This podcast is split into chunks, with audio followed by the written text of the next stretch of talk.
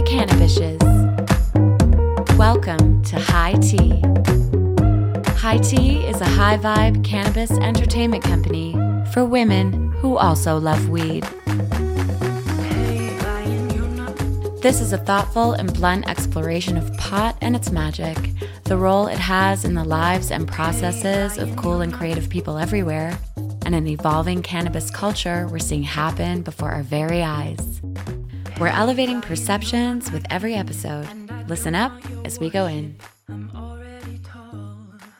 Welcome back, Cannabishes. Season two of High Tea Life coming at you hot. We are in a post-legalization world. A L? A L? P L? Whatever. We're post-October seventeenth, where apparently now cannabis is illegal in Canada. Woo! Life, for me personally, hasn't changed that much because I've never been one to abide by the rules. So we are going to take a look right now at the grand scheme of things about life, how much it's changed, if it has at all, why all my dispensaries are closed, and most importantly, are we being punked? I personally have not checked out O C S dot C A. My sister just admitted to ordering and consuming as such. But there are multiple conversations to be had, and I want to hear your experiences. Holla at your girl, holla at high tea dot life, and let me know, or send me like an Instagram video or Snap that or some shit, and let me know what your experience has been like, what your L P gange has been like, if you're smoking the pre-rolls and figured out that it's swag yet. Today we are talking to an O G Canadian cannabis, canna enthusiast, canna advocate extraordinaire, and, and I will say a winner of one of my personally secret favorite shows, Big Brother. We are talking to Sarah Hanlon, ray of sunshine, cutie fucking pie, cannabis enthusiast. And now she's a cannabish. We are, I'm loving her point of view on life. She is going around illuminating and teaching and changing minds, just being authentically her. I love her story and her perspective and just the way she kind of vibes through life. We had a great sesh. So listen up as we dive into life post-legalization. So what's your nickname? Like my handle, you mean? Well, do people call you your handle? Yeah. No, like... Tell me... Are you both asking, like, what does I your haven't... handle mean, and why do I want to call you Flats Hanlon okay, okay, in my okay. head? So, honestly, it, I tried to be, like, funny and witty and, and make this, like, well, and because I'm from a time which these young kids nowadays, they don't realize, like, to me, I was it was never supposed to be about, your handle should have never been your name, your actual name. Your right. handle was supposed to be something different. Jokes. Right? Jokes. Jokes. Yeah, exactly. Totally. We're like, whatever. and Or some kind of weird quirky thing about your personality. So uh, Fats Domino is my favorite jazz musician ever. Amazing. And I was Yeah, you like jazz, eh? I love Isn't jazz. It weird how I know this about you just by creeping on your I G? Oh my God. People are always like, you really love jazz? You're like, do I really like yeah. listen to it that much? But I feel like maybe just in our age too, you just don't see people like enjoying it enjoying very much it like that yeah yeah and yeah. even if they do, it's not something that they would think to like share with other people or whatever. Mm-hmm. But I could talk about jazz like, oh my God, all day. I'm obsessed. Interesting. I've, I've actually been thinking about doing an article about because it's pretty inaccessible. Like it, it feels inaccessible to people. Like they don't know what's going on or where like, to start exactly. Like what is this? This is just music. Like this is just sounds. It's not music. Mm-hmm. But there's like three or four easy tricks that you can do that you can get ahead of jazz and really get a handle on it. And then and then it's just a song like any other. Like, do you, you know how people like songs they can sing along to? Okay. I feel like the reason people don't like uh-huh. jazz is because you can't really sing along Not to jazz. Not lyrical for the but most part. But if you, so my first tip in my article would be pinpoint one instrument and listen to that song and only listen to that one instrument. Ooh, Zone listen out, to its narrative. Just one, just the drums or All just right. the trumpet or whatever. And then listen to that song. I mean, most jazz songs have like four or five instruments in them.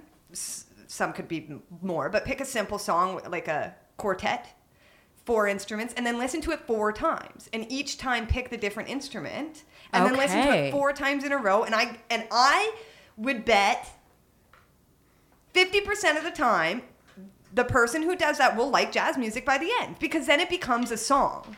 And then you can kind of sing along to it in your head. You hear the trumpet as a singer. You hear the drummer as the melody. Like those, the instruments take different roles in the songs at different times. Okay. And it's only until you really kind of pinpoint it and listen to each instrument alone that you can uh, really grasp, like I said, kind of get ahead of the song and really grasp it and hear it as like a whole thing.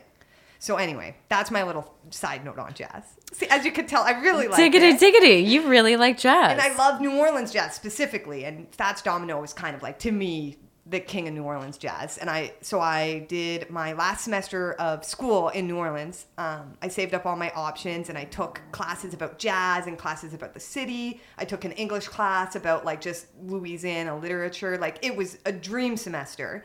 And that's when I made my first, we had... Um, We had this class. It was amazing. Irvin Mayfield taught this class, who was a trumpet player in New Orleans, kind of like an ambassador there. And he, I when I signed up for this class, I thought there would be like a three hundred people lecture. I walk in, there was like twelve of us in this really intimate setting with this amazing professor, amazing jazz musician, and he would bring people in from the community to just talk about New Orleans. It was, the class was called New Orleans as a Discourse. Ah. Like... I couldn't pick. How cool is that? And this is the longest answer to your question. But he would bring different people in, like John Besh or um, George Rodrigue, the artist of, you know those Blue Dog paintings? They were in Friends. It became a really yes. famous, iconic painting. He came in and, and talked to our class. He's yeah. passed since, which is really unfortunate, but such an amazing talent. So we were just so lucky just for the content of this class. And then not only that, all we had to do, our only assignments, were blog posts about the guest that we just saw. And really, this professor, Irvin Mayfield, was way ahead of his time, because this was before anybody did anything like this. Okay? Amazing. So he was like, get yourselves uh, Facebook, um, a Twitter, an Instagram, and he set us up with like our own little blog posts. And it was like, you pick your handle. Okay. No, I couldn't be Flats Hanlon because, like, this is a podcast you can't see. I'm, like, the most flat-chested, like, bony-ass person you ever seen in your life. And I had been called flat-chested my entire life. No. And and also... I'm very terrible at jazz myself. Like when I try to play, I have a saxophone. When I try to play, I'm always flat, right? So uh. I, it was just this... I thought, genius name, Flats Hanlon. That's what I went with. That's what's my handles for everything. And then subsequently was my handles for everything since then. Um, but no one, everybody Hilarious. Called me Flats Hanlon. Flats Hanlon. Yeah, exactly. You read it wrong. You read it wrong. It's it's the thing. It's the it's the the text on Instagram and Twitter and all that. But it's the eyeball jig. Yeah. So and I people ask me that often. But how am I going to tell that story? Like, listen to that story. So what do you say? I just, I'm like, it's like a take on like jazz, a jazz musician I like, or I'll say like, because I'm flat chested. I mean, I don't know. You mean you don't know? Well, now you know. I, I, I just like, start a hashtag where I posted like my my tits and like shirts that accentuates accentuated my flat chestedness and like ha- hashtag Flats Hanlon. Like I really tried to drill it home. Oh. It, it, It that didn't pick work. Up? No, it'll no, never pick up. No. But well, to me, it was, and for like the first eighteen years of my life, it was like the most obvious thing to people. Like, hello. Of all the things. Of all the things. I mean, I think we could take it and run. But I am here with Sarah Hanlon. Not a flat-chested or flat anything kind of woman. Well, hey. It's flat, It's flat, but it's not not beautiful. You know what I mean? It's all beautiful. Exactly. You are one of the original cannabishes out there loud and proud oh, with your I, canna love. That's too sweet of you. And can I say you are also, and maybe you don't want anyone telling this anymore, but you're also the winner of my like... Uh, guilty pleasure show. As if I don't want people telling me. The big, the brother won. Canada won. Um, Girl. Yeah. Tell me everything. I have been watching, because I'm a strategist, right? Like I'm You would do amazing on Big Brother. They, oh, I think so, too. I think I would win. If, unless people sniff me out as, like, stiff competition in the beginning. But what's interesting to me is, as a humanist and a strategist, is, and a behaviorist, maybe, is watching how, like, by nature or nurture, um, people who don't even naturally, who aren't even strategic to start, end up... Oh. becoming that. It's it's like ruined me as a person. Okay, tell me everything. The, I, it's once you play it and see it and then keep watching, and, and all reality T V really in general, and then see the way it plays out after the fact and who gravitates towards who, and you become this meta person. Like, and so you're probably as a behaviorist, like kind of already a little bit like that. But after Big Brother, it's just like, I just, like, I meet people and I know who they would be a fan of, who they would want to win, mm. who they wouldn't root for, why they wouldn't root for them, you mm-hmm. know? And it's it's just very interesting. Like, sh- and I want to say that, like, sometimes I'm wrong, but, like, no, never wrong. No. Well, intuition is a beautiful thing. Instinct is a beautiful thing. But if it's allowed you to sharpen it and hone it, would you think that, do you think that there's, like, a certain just groupings of people almost?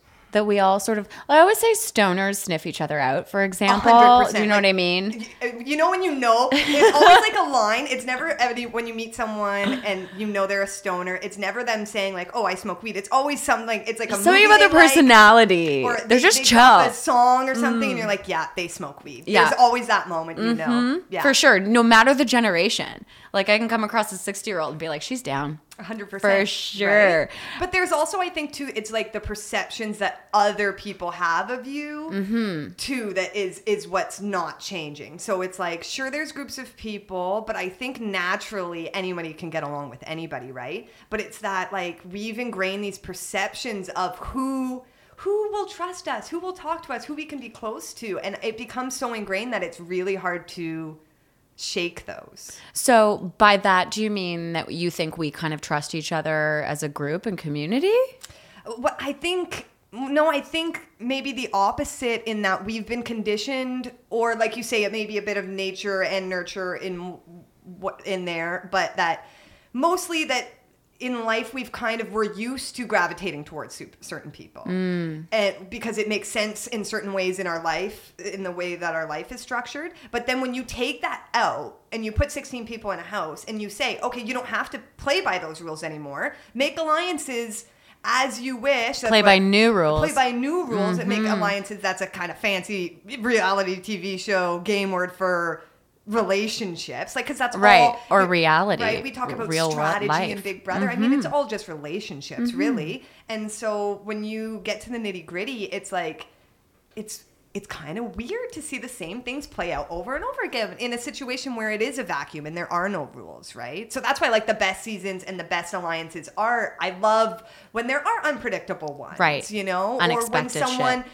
you know, who like in. Two seasons ago in Big Brother now, there was like a mother and she was in her forties. And and because not a lot of older people, like, I mean, older than the twenty-one demographic of the show tries out because of the nature of the show where people are locked away for three months. I mean, you have to give up your whole life. So it's three months. It's three months. Yeah. Oh. And you have, and there's no contact with the outside world. So you have to put someone in charge of all your shit. Did you go bananas? Uh, did... If anybody anybody listening right now who watches is like, ah, uh, yeah, she did. Okay, of course. Yes, and did. You didn't obviously have cannabis. No, I did not have cannabis. No, but you were you an advocate of cannabis back then? I was, and so I went on the show and I was like, I loud and proud. Weed, I'm a pothead, and I I worked at um, Vapor Central at Young and Bloor. Awesome. Uh, so it was a really easy way for me to be like, I work at a cannabis lounge. Yeah, and cool. I'm a pothead, and that was a reason I won too, because I was like, I'm a pothead. Don't worry about me. I'm a stoner. Right. And it's interesting, like talking about perceptions. And I was stuff. gonna say. So that worked, even despite me thriving and doing well in the game, and people seeing me as smart, and mm-hmm. people wanting to work with me, and and there was moments where like we would have to size people up, and you would have to say who you thought was smartest and who who you thought would most likely win the game and stuff. And I was always in the higher demographic. People thought I was smart. People thought I would win the game, but because I kept saying I'm a stoner, I'm laid back, don't worry about me. It it still worked. Like and you were dismissed. To, I was still, and that's what's important. A certain way, and it was still like, well, Sarah's like just Sarah. She's not threatening. And that's how I, I kind of try to live my life. Mm-hmm. And to this day, I mean, there are still people who would say, oh, well, she won, but she just won because of this or that or that. And it's like, I mean, when I auditioned Whatevs. for the show... What you if? won. When I auditioned for the show, I said, you know, I tend to kind of like... People kind of walk all over me sometimes. And I, I'll tend to let them. But that's okay because I have a better vantage point from down here, you know? And I don't need to be up there. I really could care less about...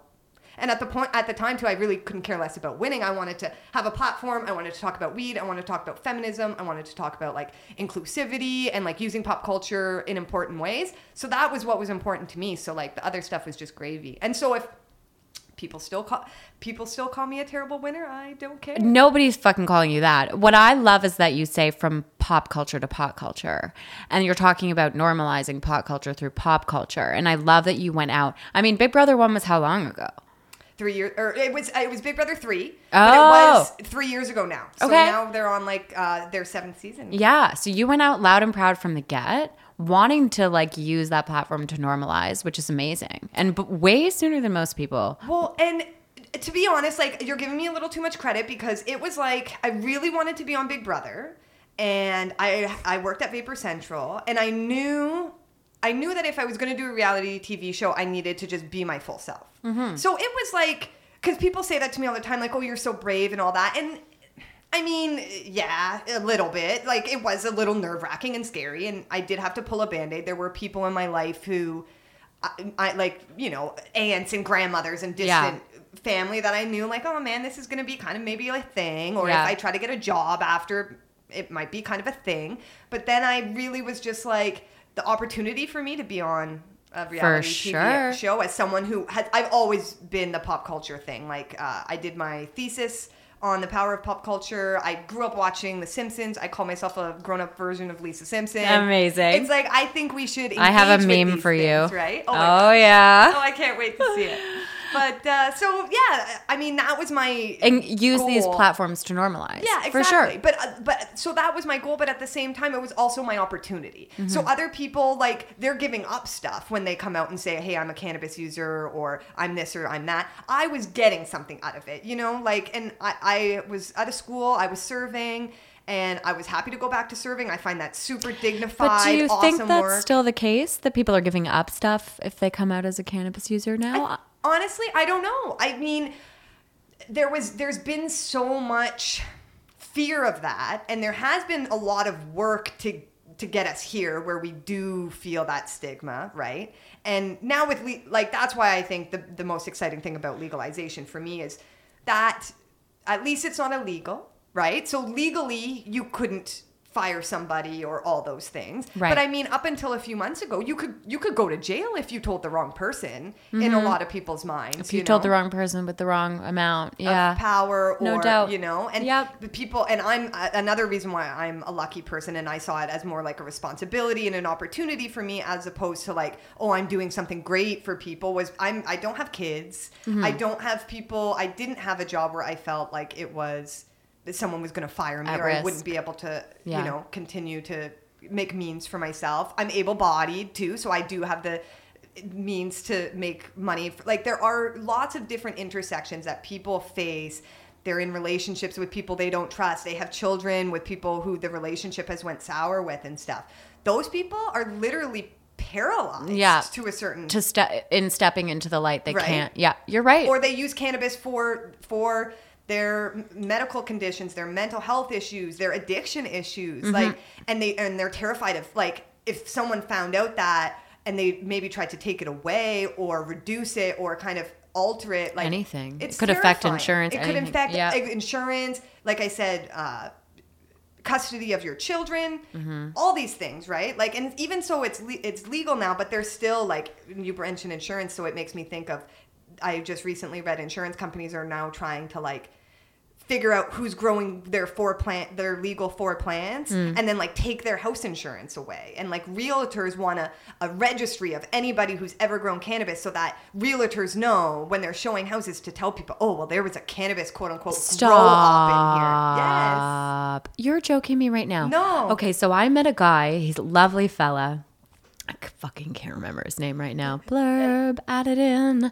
And he builds these beautiful like corner cabinets that are made for condos that are super chic. Oh, I love it. And they're grow cabinets. Well, because that- it's being normalized. We're all allowed it. And everyone wants organic and not processed and chemicalized everything. And we can do it in our exactly. homes. Exactly. And it really is like, like I'm counting four plants in your house right now. Where's the mold? Where's the yeah. uh, pesticide? Or where's the, you know, the black mold? Or and what I don't even know. I think that's literally as far as they've gone to yeah. try to make up excuses as to why this is so unhealthy. Oh. We grew this summer. I grew two plants. Oh, and how did it go out? I don't I haven't smoked it yet. It's up there. We oh, should. Oh. we should I should try it tonight yeah, and let you, you guys should. know. They. I think I got powder mildew. P M. Uh, yeah, yeah, that's very common. Yeah, um, but I'm Especially I'm intrigued. It's humid here, so it was in a greenhouse, and I wouldn't do that again. It was in like a greenhouse, too hot, like too hot, too dry. Did you put fans and stuff in there? No, put a bunch of Did fans it all in wrong. there. Um, because I'd still we use a greenhouse, but I mean, yeah, you could do either one. I yeah. mean, the greenhouse. We need to do a, a grow bit. episode. Oh, that would be so. I yeah, I just want to talk about it more because growing is really once you start doing it too, you it's realize empowering. It's a pro- it's a. a It's a process, and okay. it's super empowering, mm-hmm. super empowering. Mm-hmm. And in terms of stigma, it did a lot for me to really, because like I still, I'm just like a guilty person by nature. Like I kind of run on guilt. Oh no, are you Catholic? No, uh, I should have been. I was like the only person who was raised completely unreligious and felt like, I, I was like, Mom, can you are take you Virgo? To, like uh, confession? What? Are you Virgo? Um, I'm a Pisces. Oh, that's so why I, I like you. I feel a lot, maybe. That yep. has to do with yep. it. So I feel strongly. So then I'm like constantly racking my brain as to like how I maybe contributed to the problem or something. Did you just say you asked to go to confession? Uh, yeah. yeah, I remember that. Because I, my my brothers and sisters, um, their dad is Catholic Italian, so they were always going. They were always getting baptized and this and that. And I was like, "Come on, I need some saving. Like, let me let it out. Like, what are you guys? You're gonna go to heaven and leave me here?" And then you found the plant. And then I found the plant. And that helps you let it out in a different kind of way, doesn't it? And it confess in a new sort of way to yourself. one hundred percent It didn't mm-hmm. change it. It actually probably made it, in terms of guilt, like I saw more my role in the universe differently, right? And so maybe it was guilt about like things that mattered more mm. as opposed to guilt mm. about like trash that didn't matter. Um, I often like smoke and then realized I didn't show up the way I should have shown up for somebody or in that moment, and it sometimes it takes the joint, and oh. I don't know if how if what that makes me as a person, but it sometimes does. It makes you thoughtful. Uh, absolutely, yeah. it, it takes and, and the moment. Gives you that moment, mm-hmm. and what you're choosing to do. And in the that vantage point is reflect. Exactly, a hundred percent. Exactly, reflect. Can I borrow your lighter? Absolutely, my friend. I was, I, was saying, I was just having this conversation with a friend too about the same thing. It's just made me so much more thoughtful of a person. I used to be so dark, like.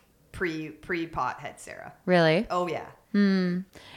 It's just about somewhere to put it, right? You need if you feel a lot, especially if you're Pisces and water sign. I'm double water sign, so you just you need somewhere to put it. And I always said you engage deep. Cannabis helps you engage more deeply with whatever is right in front of you. So be it a conversation, a meal, a piece of music or jazz, as you were saying, a piece of art, a movie, or yeah. you can fucking sink into the couch and turn on The Simpsons. Yeah. Whatever the case yes. is, you're in it. Yes. Right? So if you have and a you moment with your thoughts, you're walking something. the dog, you're the vantage point changes. You see the forest somehow. A hundred percent. And if you've, and like cannabis, if you've used cannabis, you've experienced that. Like, mm-hmm. it, and you've experienced it in a kind of like, more metaphorical way that we're talking about, but also like you can experience it in a practical, like holy shit, in the last thirty seconds my whole vantage point has changed. I remember one of the first times I had that experience, I went to Hawaii with my family, and I was really sick at the time. My stomach, I couldn't keep food down, and a bunch of stomach issues. Not that they're gone, but they're, I know what's going on now more. And but at the time, so I was smoking a ton of weed before I went on my trip. And I went on the trip just to like even keep food down and stuff. So I go on this trip, and of course, like it's the States. I don't know if I'm going to get any weed. For the, like three or four days I don't have weed. And it's the first time in a really long time I've had any sort of a break, like the first time in years probably. So with that break, like, everybody knows what a tolerance break can I be, was right? gonna, I was on my list of things to talk to you about today. Like, it's pretty it's, fucking incredible. It's needed right now for me. And it's worth it. Like, on so this moment, even though I was sick the first few days and blah, blah, blah, we were in Maui, actually, not Hawaii, and we were doing the road to Hana, which, if anybody's done this, it's literally driving into heaven. It's like this rainforest, and you drive to the top of it, and it's winding roads of just the most luscious rainforest you could ever see.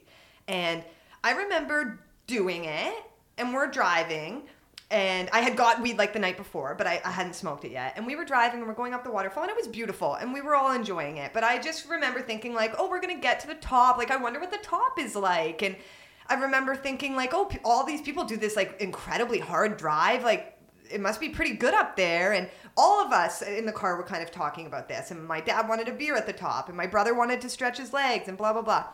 I was on their wavelength, right? Mm-hmm. Like, this is nice, and, like, enjoying it, but being like, when are we going to get to the destination? I come out, I smoke half a joint, get back in the car. It's not the destination, it's the journey. Like, I was like, oh my God, people don't do the drive for Hannah. They do the drive for the drive to Hannah. Like, that's the thing.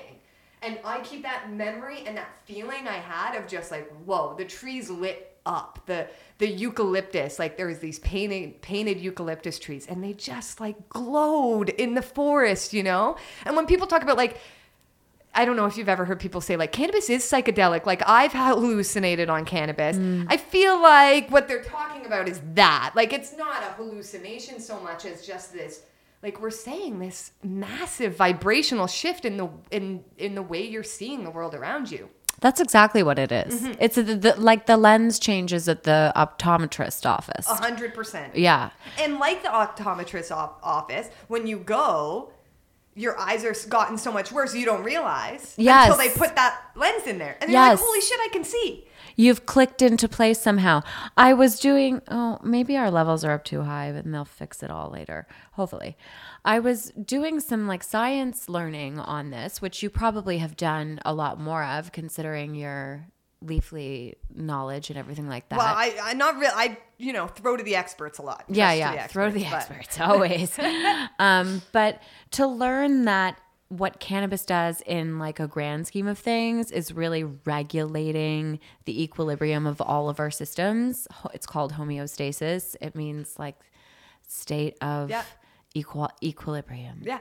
And that's quite literally what it does. It's, it's like amazing. You've drifted so far off center that you don't realize it, and it somehow brings you back to reality, not to mention the other physiological and mental and spiritual It's benefits, magic. Right? When I read that too, I had that moment. Yeah, moment, like, that aha. Yeah. Holy shit. Well, yeah, uh-huh. It's right there. Like, and and the fact that, like, doctors don't really, like, cover that huge in med school is like, what? They don't learn about it. It's like, what? Isn't they don't that, learn like, about... Don't you need to know about that kind of system that maintains the balance in our body and how these cannabinoid receptors are there for that specific thing?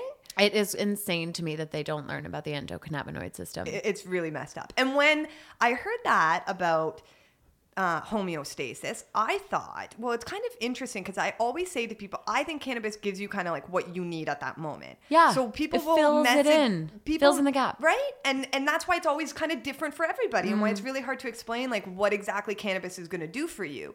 Um, like, people will message me and be like, oh, like, I try to smoke weed, but when I smoke weed, I just, like, end up eating a lot. I just end up munching out.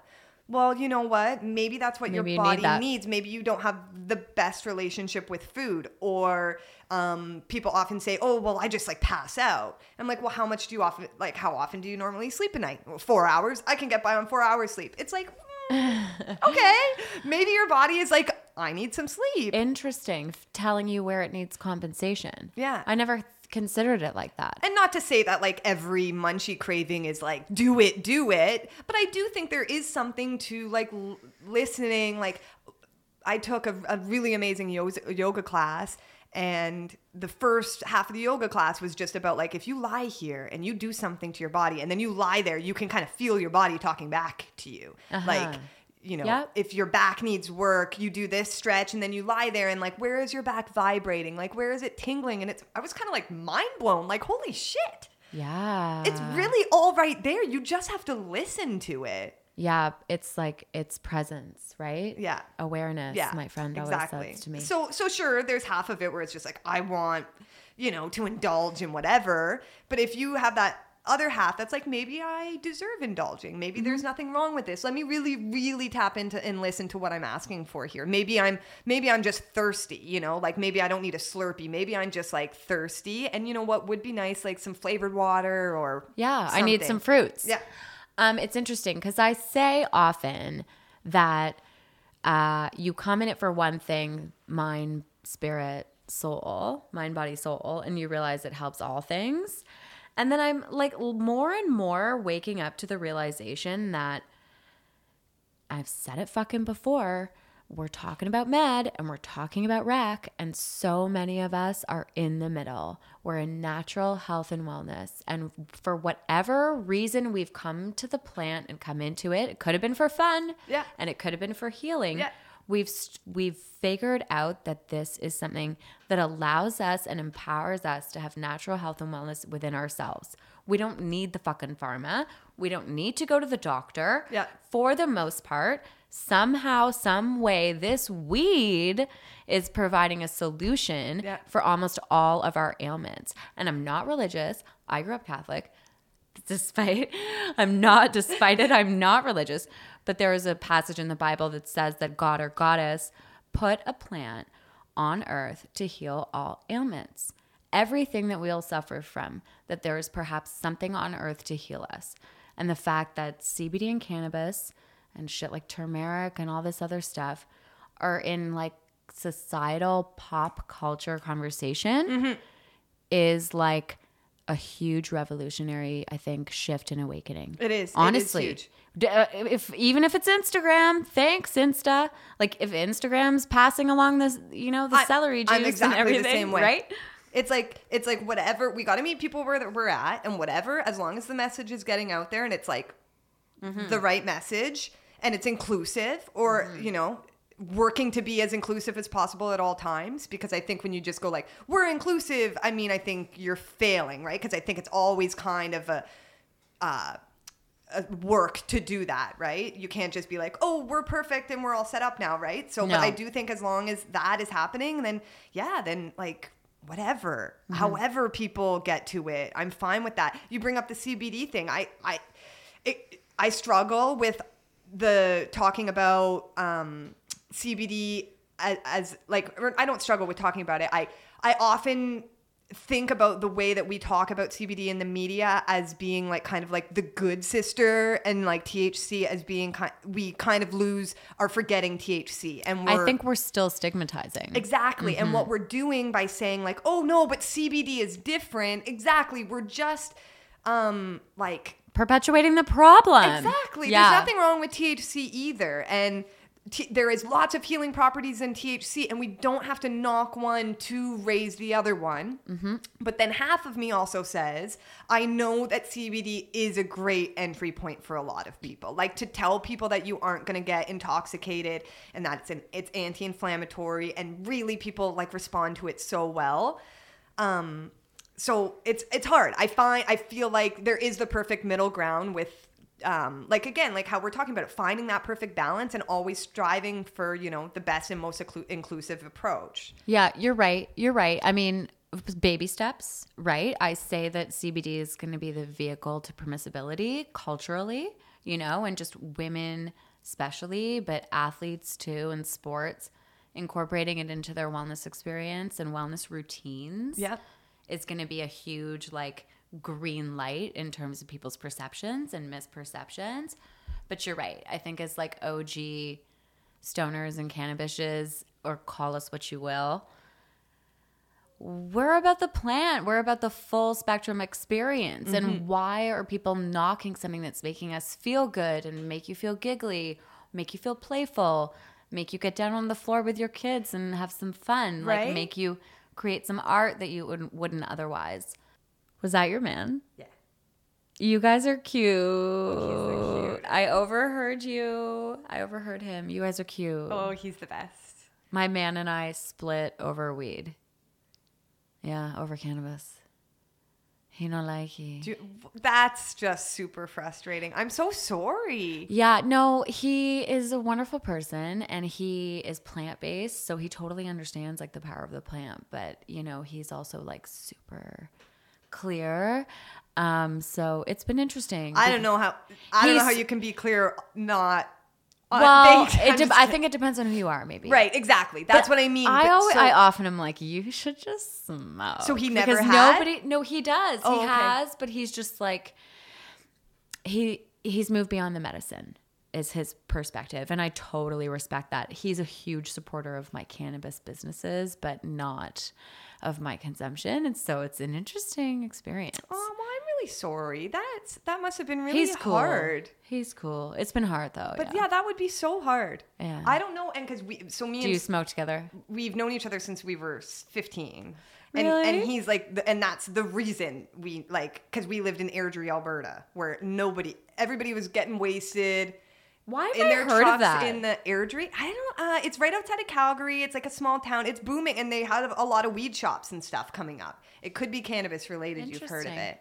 Mm-hmm. Um, so no one, everybody got wasted in their trucks in the middle of the field, but nobody got baked.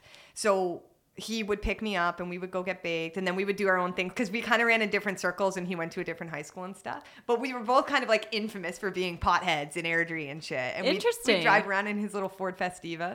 So if he turned like, so it's a different kind of thing. But yeah. if he turned around and said like, "Oh, I, I think like, I'm yeah, over it," I would feel devastated. I would feel like heartbroken and backstabbed.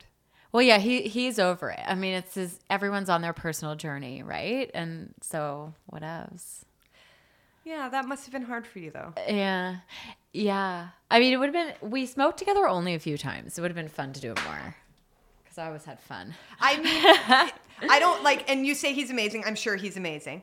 And I don't mean to like, I, so I'm going to say this, I, and I'm only prefacing it that way because I'm not trying to say this in, in a knocking way. But is it like that he, because I know a lot of people who, it, anytime they were judgmental like that about me or like, not judgmental, and I'm not trying to say he's judgmental. That's the word. Okay, so. It's not that. Okay, so is it like, is it like. It's wanting the best for me. And, and he like truly seeing, believes that that truly is. Truly just seeing it from two different vantage points. Oh my you know? God, that's. Off like that's so yeah because I would be I'd be happier to just like dismiss it because this is what I was gonna say. Most people in my life who I've had that in the past, it's because they they're it's self-hating, really, like they hate the fact that they smoke weed, they mm. feel it's like a weakness in them, mm. and so they're trying to project that shit on me. mm. I've experienced that a few times in my life from but, friends yeah and family too a little bit, yeah and because they and they'll be the ones who smoke way more than me when they smoke, okay. but then they flip it off and they're like, you know, those people too with cigarettes and sometimes too, they're like, you yeah. know, you really shouldn't smoke cigarettes. They're the devil. And then like two weeks later, they got the the Export-A green packs.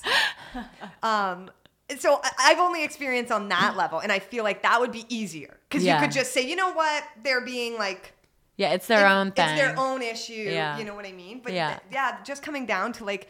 That's like, you know, a, it's almost like religion or something, right? Because it's just like something that's just so fundamentally kind of. It's definitely fundamental. Yeah. It's definitely like it becomes, you know, it's a it's a choice. It's a life choice. But you guys are still friends? Yeah. Well, that's great. Yeah, we're we're we're, we're navigating.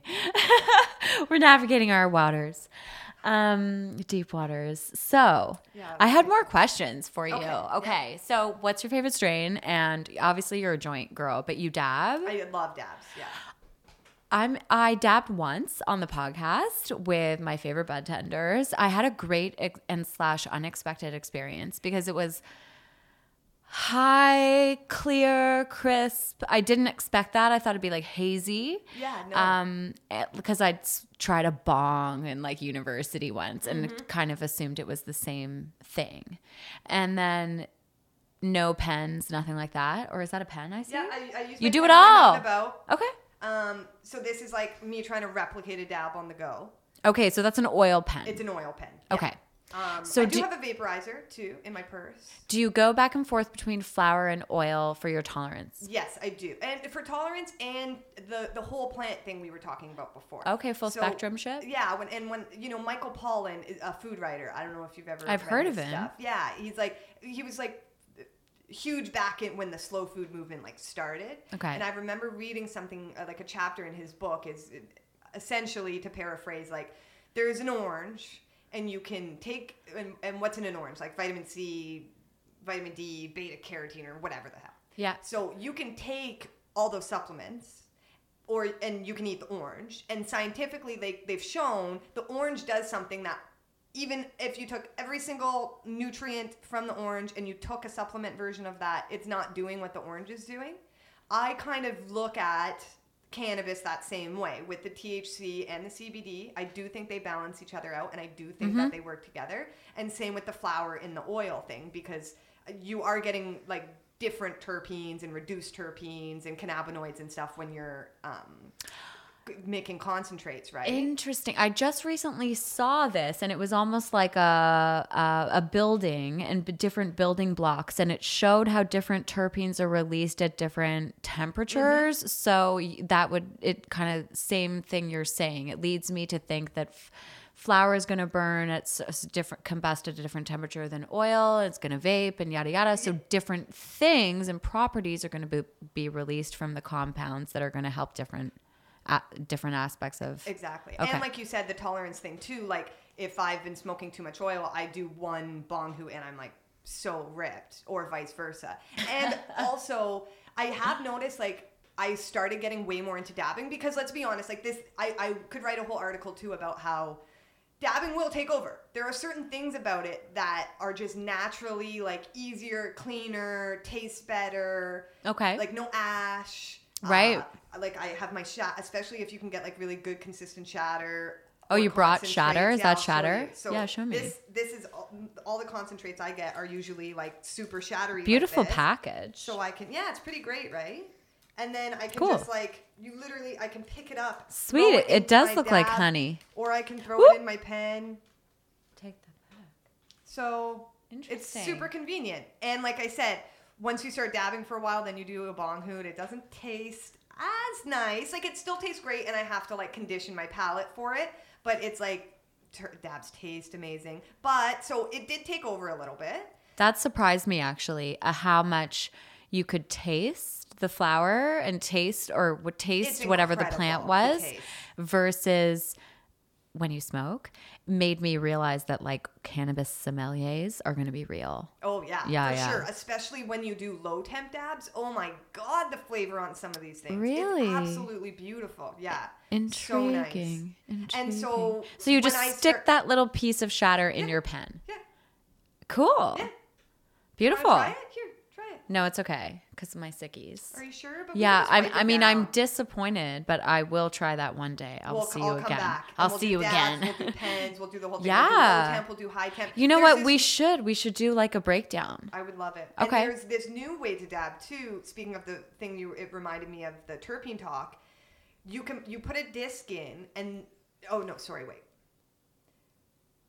You heat up the nail and then you put like a diffuser in. I don't get it. So it. I clearly don't quite get it either. But it Can was we... basically instead of because so normally for a dab you you heat the nail with a torch and it gets really really hot and then you wait for the nail to cool down and then you drop the oil in.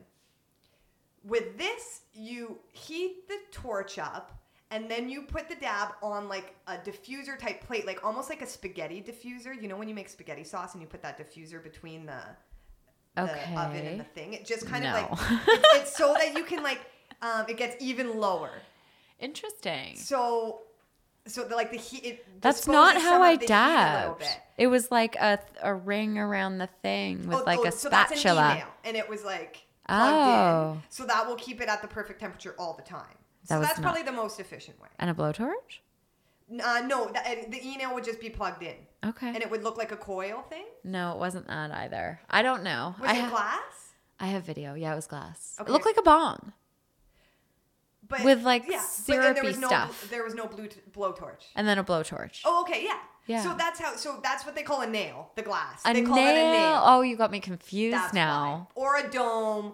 or what do they a call dong. it, a bucket, because and, and well, and because they it changed through the time. So essentially, a, a dab is a hot knife, right, with oil. Okay, yeah. So, which like is yeah. So I used to be like, oh, my scary first dab. Looking. But then when I think about it, I mean, I was doing dabs in high school with my parents' knives and just putting them in the dishwasher. I love a girl who did a hot knife, right?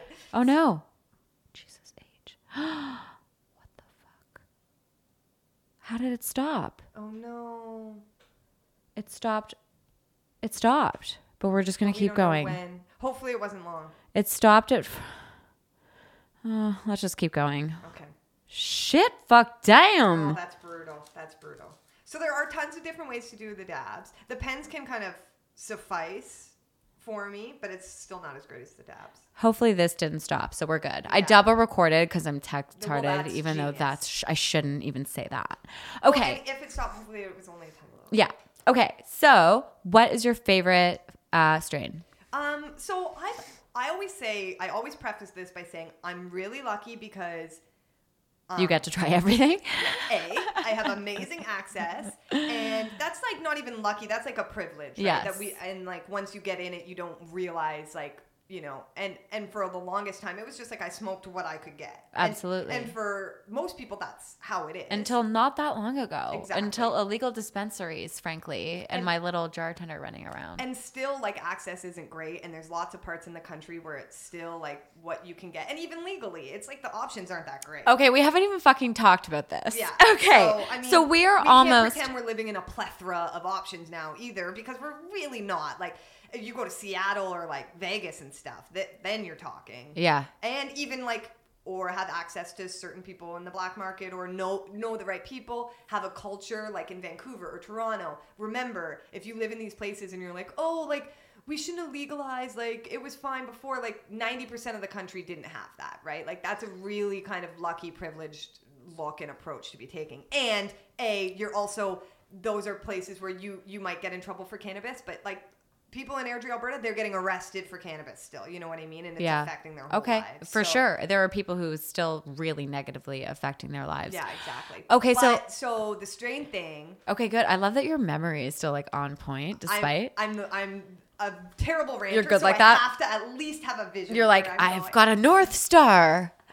So the, the strain thing, I, I always say I'm lucky for that. And also I'm lucky because mostly everything, when I'm looking for is digestion... Yes. To not like make my nausea go away and to be able to get hungry. And I'm really lucky, knock on wood, that most strains, like I, I don't really, there's not been weed that I smoked where I'm like, this isn't working. Like I'm not getting there. I'm not getting baked or I'm not like, eventually I'll get there. I might have to smoke a little bit more of it, but mostly everything works for me.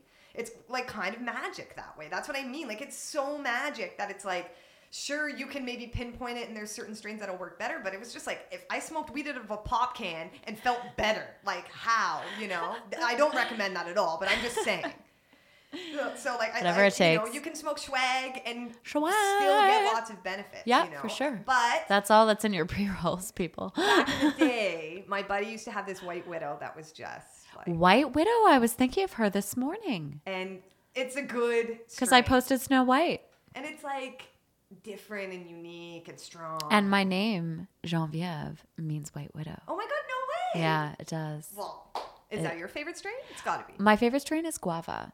Oh, wow, that's a great strain. Yeah, like yeah. be all, end all, call me when the guava's in. Like, yeah, I love like mangoes, like yes. yeah. Anything fruity but not citrus, I've pinpointed, See, is love, good for me. I'm, I love like a lemon diesel. I'm a citrus, I'm a, I, I like a, I'm one of those only people who's like high sativa, give it to me, like those strains that, mm. and I'm using, you know, sativa, like don't jump down my throat here, people. I'm using the term lightly. I know yeah, that it's yeah, not yeah. sativa. Technical. Isn't All, the be all end all, but um, in terms of those kind of like uppity, zippy, zippy I call strains, them. Yeah, yeah, I love that shit. See, too zippy, too high a sativa, uh, no bueno for her. I like like if I would, if I go into go into the dispensary and see what the breakdown is. If it's eighty-five or plus, I'd stay away from it. I don't even know now. I'm like, I don't know.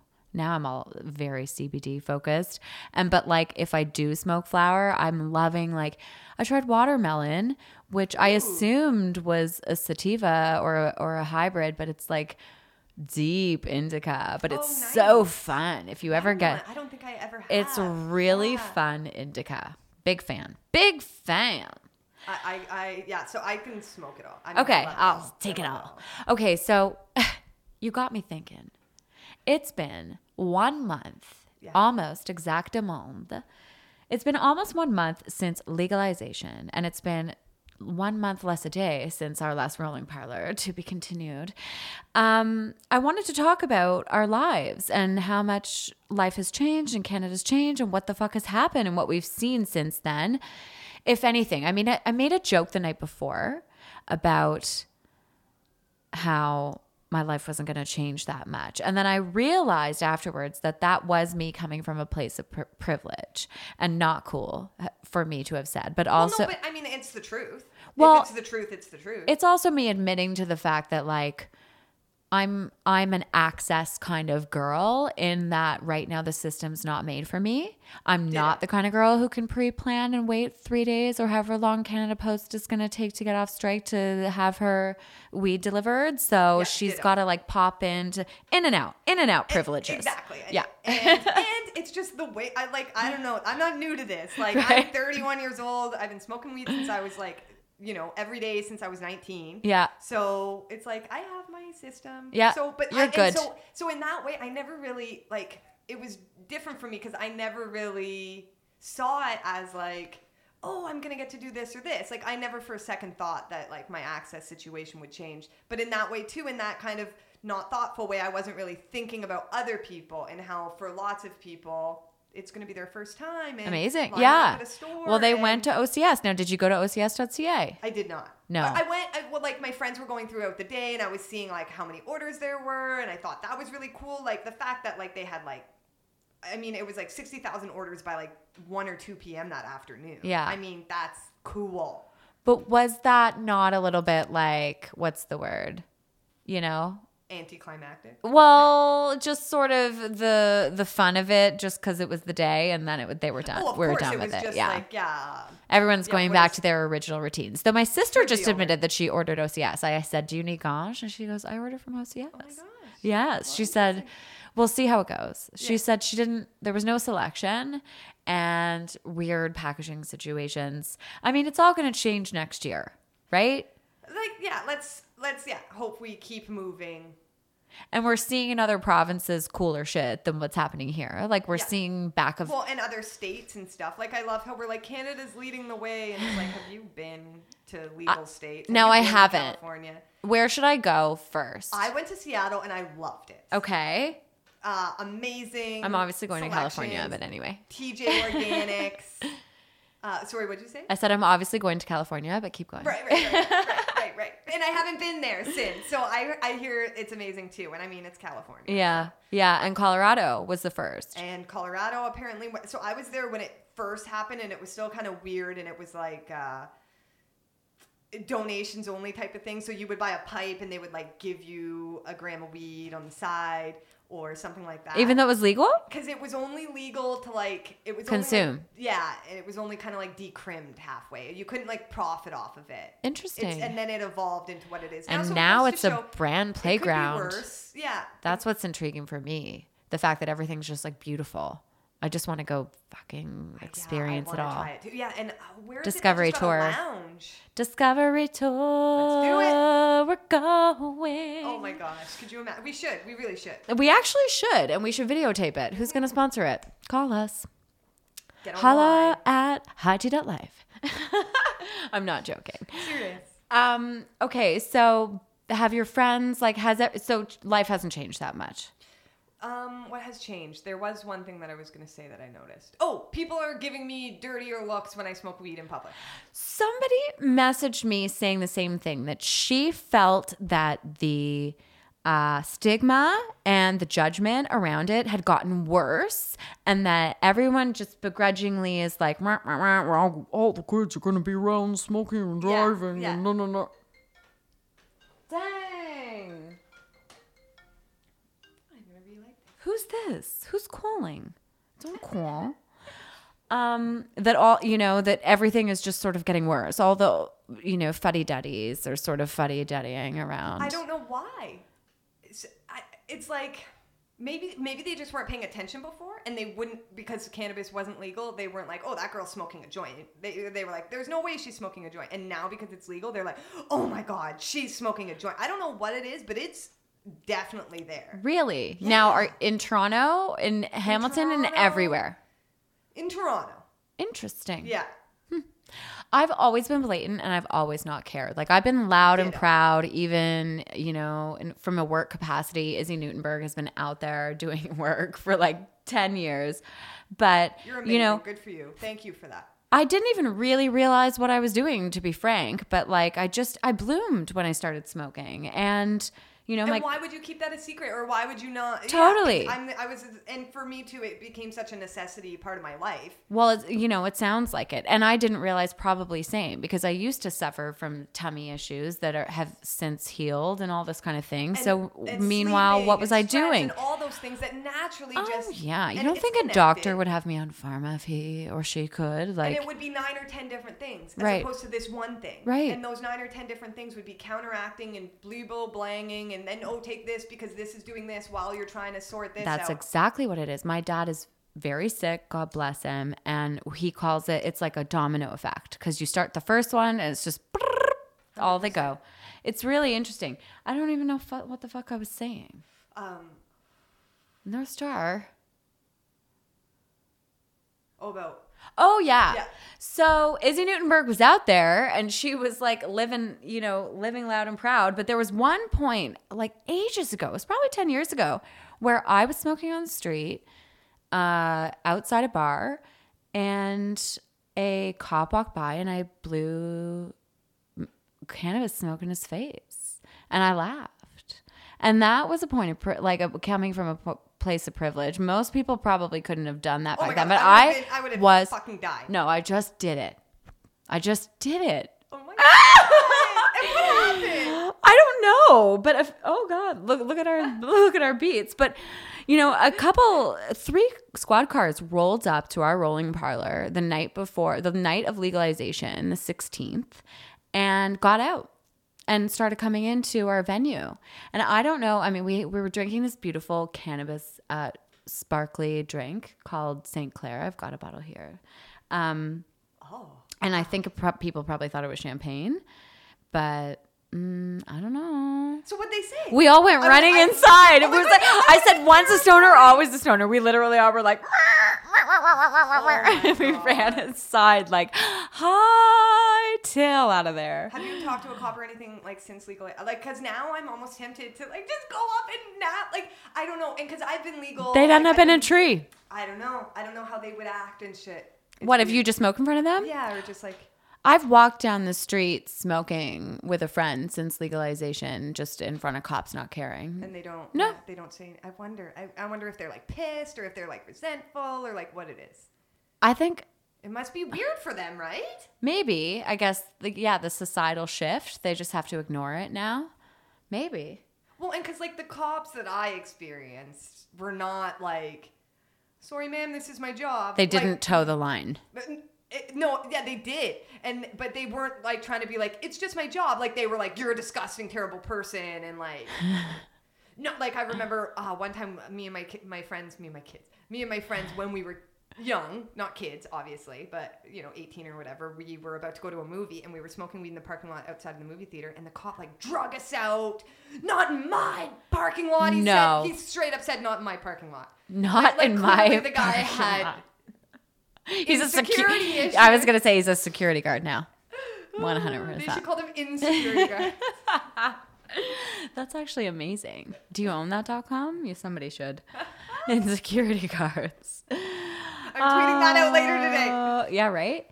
Anyway, so yeah, maybe it's, we maybe we do a social experiment. It's it's interesting that you say that. Like maybe there is a great divide happening versus the stigma eroding, but it's all like I guess it takes a while. I guess it takes a while. And I've always thought this, to circle back to our conversation on pop culture, that's why I think pop culture is so important. Mm. Because you can make a law, and I think what might happen is people are resentful of that law. Like these cops, for example, who have been told, these people are criminals, this is terrible, these people are criminals.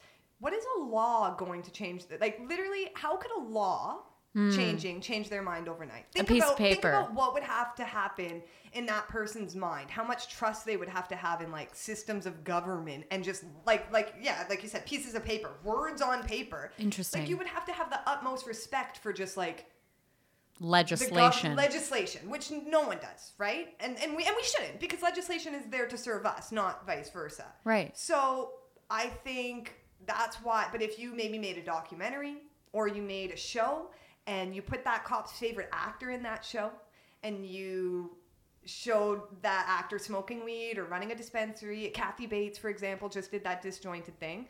And to go back to two with like, hey, maybe things aren't perfect. Maybe Disjointed on Netflix wasn't perfect. I was, I immediately turned it off. There was stereotypical it was horrible bullshit and grossness and stuff, but... Hey, if that worked for a Kathy Bates fan out there, yeah. I mean, and, and I'm not saying like across the board, because there was like some so many Kathy Bates fans in, in Disjointed, and not saying like, well, whatever works in that way. But I mean, in terms of like talking about cannabis, yeah, you know, I do think that those type of things, like those pop culture things, or just like you said, seeing it on Instagram, you know, if that's a judgmental person. The, they can say they can see on you know oh this law changed, but then they can see that like their friends and the people and the influencers, the people that they look up to, are changing and being more open about things, and I think that'll change people's minds. Until that happens, I think more than anything it's sports, honestly, for sure. Well, it and it fits it's professional so athletes. Well, right? And R- R- we've had Riley Cote on uh, High Tea twice now. He's a former N H L er who is trying to normalize cannabis through sports, because he, and he got fired from the Flyers after presenting cannabinoids one oh one. And oh my god! Oh yeah, and or but good for him. Maybe maybe I shouldn't say that. Maybe the connect wasn't so clear, right, but right. It was the next day. Um, That's fucking brutal. But now he and all of these uh, other former professional athletes and professional athletes from all these different air, you know, segments of you know the culture are all stepping into the lights. You know, trying to talk about the benefits of it. And that, to me, is the huge vehicle for normalization, especially amongst men, mm-hmm. honestly. Yeah, that's huge. I'm talking to two N H L ers tomorrow, actually. Oh, very cool. Yeah, well, former, who are starting a C B D, hemp-based C B D line out of the U S Oh, that's awesome. So I'm intrigued to hear their stories, too. Mm-hmm. Well, yeah. Everyone like, has a story yeah. to be told. The C F L probably has a lot of cannabis users too, because they don't test for cannabis in the C F L and they do in the N F L. So mm. as a kind of anecdote, my friends would always tell me that like that's why the the C F L like has real some decent players. It's better. That's why people land here. Yeah. Interesting. I see that. I see that. And the N B A, what did the N B A do? They actually same. Yeah, right. Yeah, everybody everybody in the N B A smokes weed. Not yeah. everybody, obviously, but like the the players that I follow, like you can tell they totally smoke weed. Yeah, well, the, the impetus came when I realized that they're not tested. But I mean, to actually be pro and or to be endorsing of potentially the benefits of cannabis and full spectrum and C B D for inflammation and injuries and traumatic brain injuries and beyond, mental health, mental health huge. Equilibrium. Oh my God, huge. Huge. Right? Especially it's, with like concussions. Absolutely. All the, the research that's coming out about, oh, I forget the name, but the concussion no stuff. Pun. You know. No pun. No pun intended. Oh my God, you're the best. Okay, so last cue before we wrap up. What if you, I always like to bring things back to women. A lot of guys listen to this podcast actually, but to me, there's something blooming amongst females in this female flower. So is there a message? Is there something that you sort of could leave behind with the listeners and the people who are really just waking up to the role that this has in our li- their lives? And really, there's a lot of women who are all of a sudden something, you know, feeling inspired to step out and be loud and proud if their circumstances allow. So what would you say to that? Hmm. I'd say that like I know it can be more difficult because like women and like non-binary people and genderqueer people, like, it's like we already are dealing with so much shit. And so something, if you want to just cope with something and do it on your own, it that makes sense, right? But at the same time, like I found I've helped so many other people just by being open. And we're open about other things in our lives, and we find that to be helpful and empowering. So this can really be that thing too. And it's like, I think everything's coming, been coming back to me lately about this idea of, I, I did a storytelling event with forty-eight North. Um, oh, yes. I'm break. sorry I missed that. Oh, you're too sweet. I just remembered you messaged me that night. You're way so you're too sweet. When people do that, it just means the world, you know? Like, No, I really did want to be there. We had our rolling parlor that night. I remember. And if so, that's to anyone out there. If you can't be at someone and you send a little note, like you're a sweet ass person. Yeah, and that's appreciated. Um, I was really nervous for that event because I do. I I always wanted to be a writer. I always wanted to be a creative writer, but I just had the opportunities to write kind of articles and uh, n- nonfiction and stuff about cannabis, stuff about pop culture, stuff about myself. But this was the first time I kind of. It was still like autobiographical. It was still about myself, but I wrote like a short creative story. Ooh. And I was so nervous. And because, and when I wrote it, it just seemed so like plain or like, it didn't seem like a story or like art is what I kept saying. Like I, but, to, but everyone I told was like, that's amazing. And it's so you and it's so perfect. And it's so what people needed to hear. And then I had this realization that like, The what's mundane to us is what's powerful to other people. Mm. So it can seem like, and we can be talking about cannabis, we can be talking about pop culture, and these are like, I'm, or anything in your life. But for me, these two things have been huge in the fact that I, I thought they were so mundane, and yet they were so, so much a fundamental part of my life. And so I just thought like, oh, well, I'll just keep it my own personal little thing because, and, and, like cannabis and pop culture, people tell you from all these different areas, like, well, that's not legitimate. Like that's, it's a thing, but it's like, uh, it's this, or they try to put those things in a box. Like you can only have guilty pleasures or those type of things with pop culture. And then I, I got to the realization that it's like, whatever is, is, and it's all legitimate, right? It's, it's all legitimate. And the more we talk about these things, the more other people can recognize that in themselves. For sure. And then we're just having natural conversations where, like you said, like we shouldn't, you know, you were like, I didn't even know that I was doing it at the time of being an advocate. I was just, you know, being myself. And I think that is the key to everything. It's not even really about cannabis for me. It's about being able to be myself. I was going to fucking full circle. Right? Because this is how I think you won Big Brother. Oh my gosh. Honestly. Well, I think you were probably just this girl, this amazing self soul that's sitting across from me and authentic and real and who you were.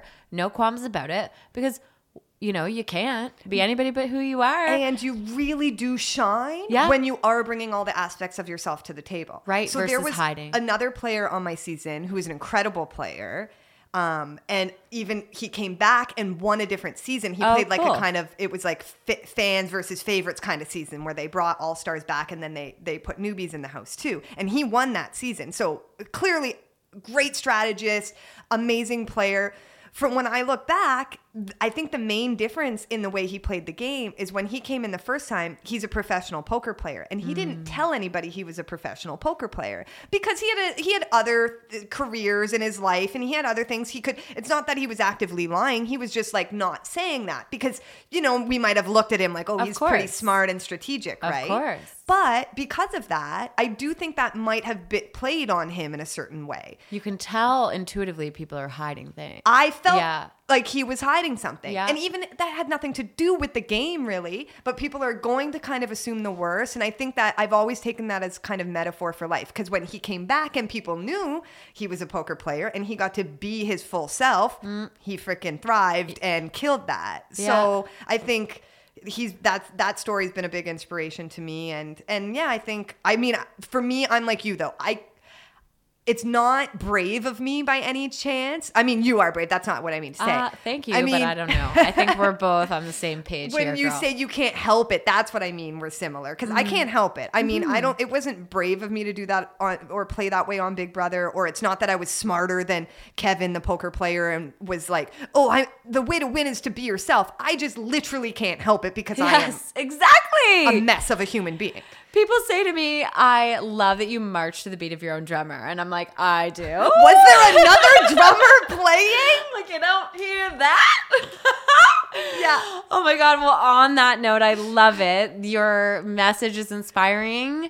It, you are inspiring and amazing. Keep it real, Cannabishes. This has been the best afternoon. Oh, my God. What a pleasure. It's such a pleasure to meet you. Sarah Hanlon, Flat Hanlon, our new favorite Cannabish on high tea dot life. Thanks for listening. Check us out on Insta at high tea dot life. Like us and subscribe on Apple Podcasts, Spotify, SoundCloud, and all the other things. Join our invite list and holla at your girl by visiting high tea dot life.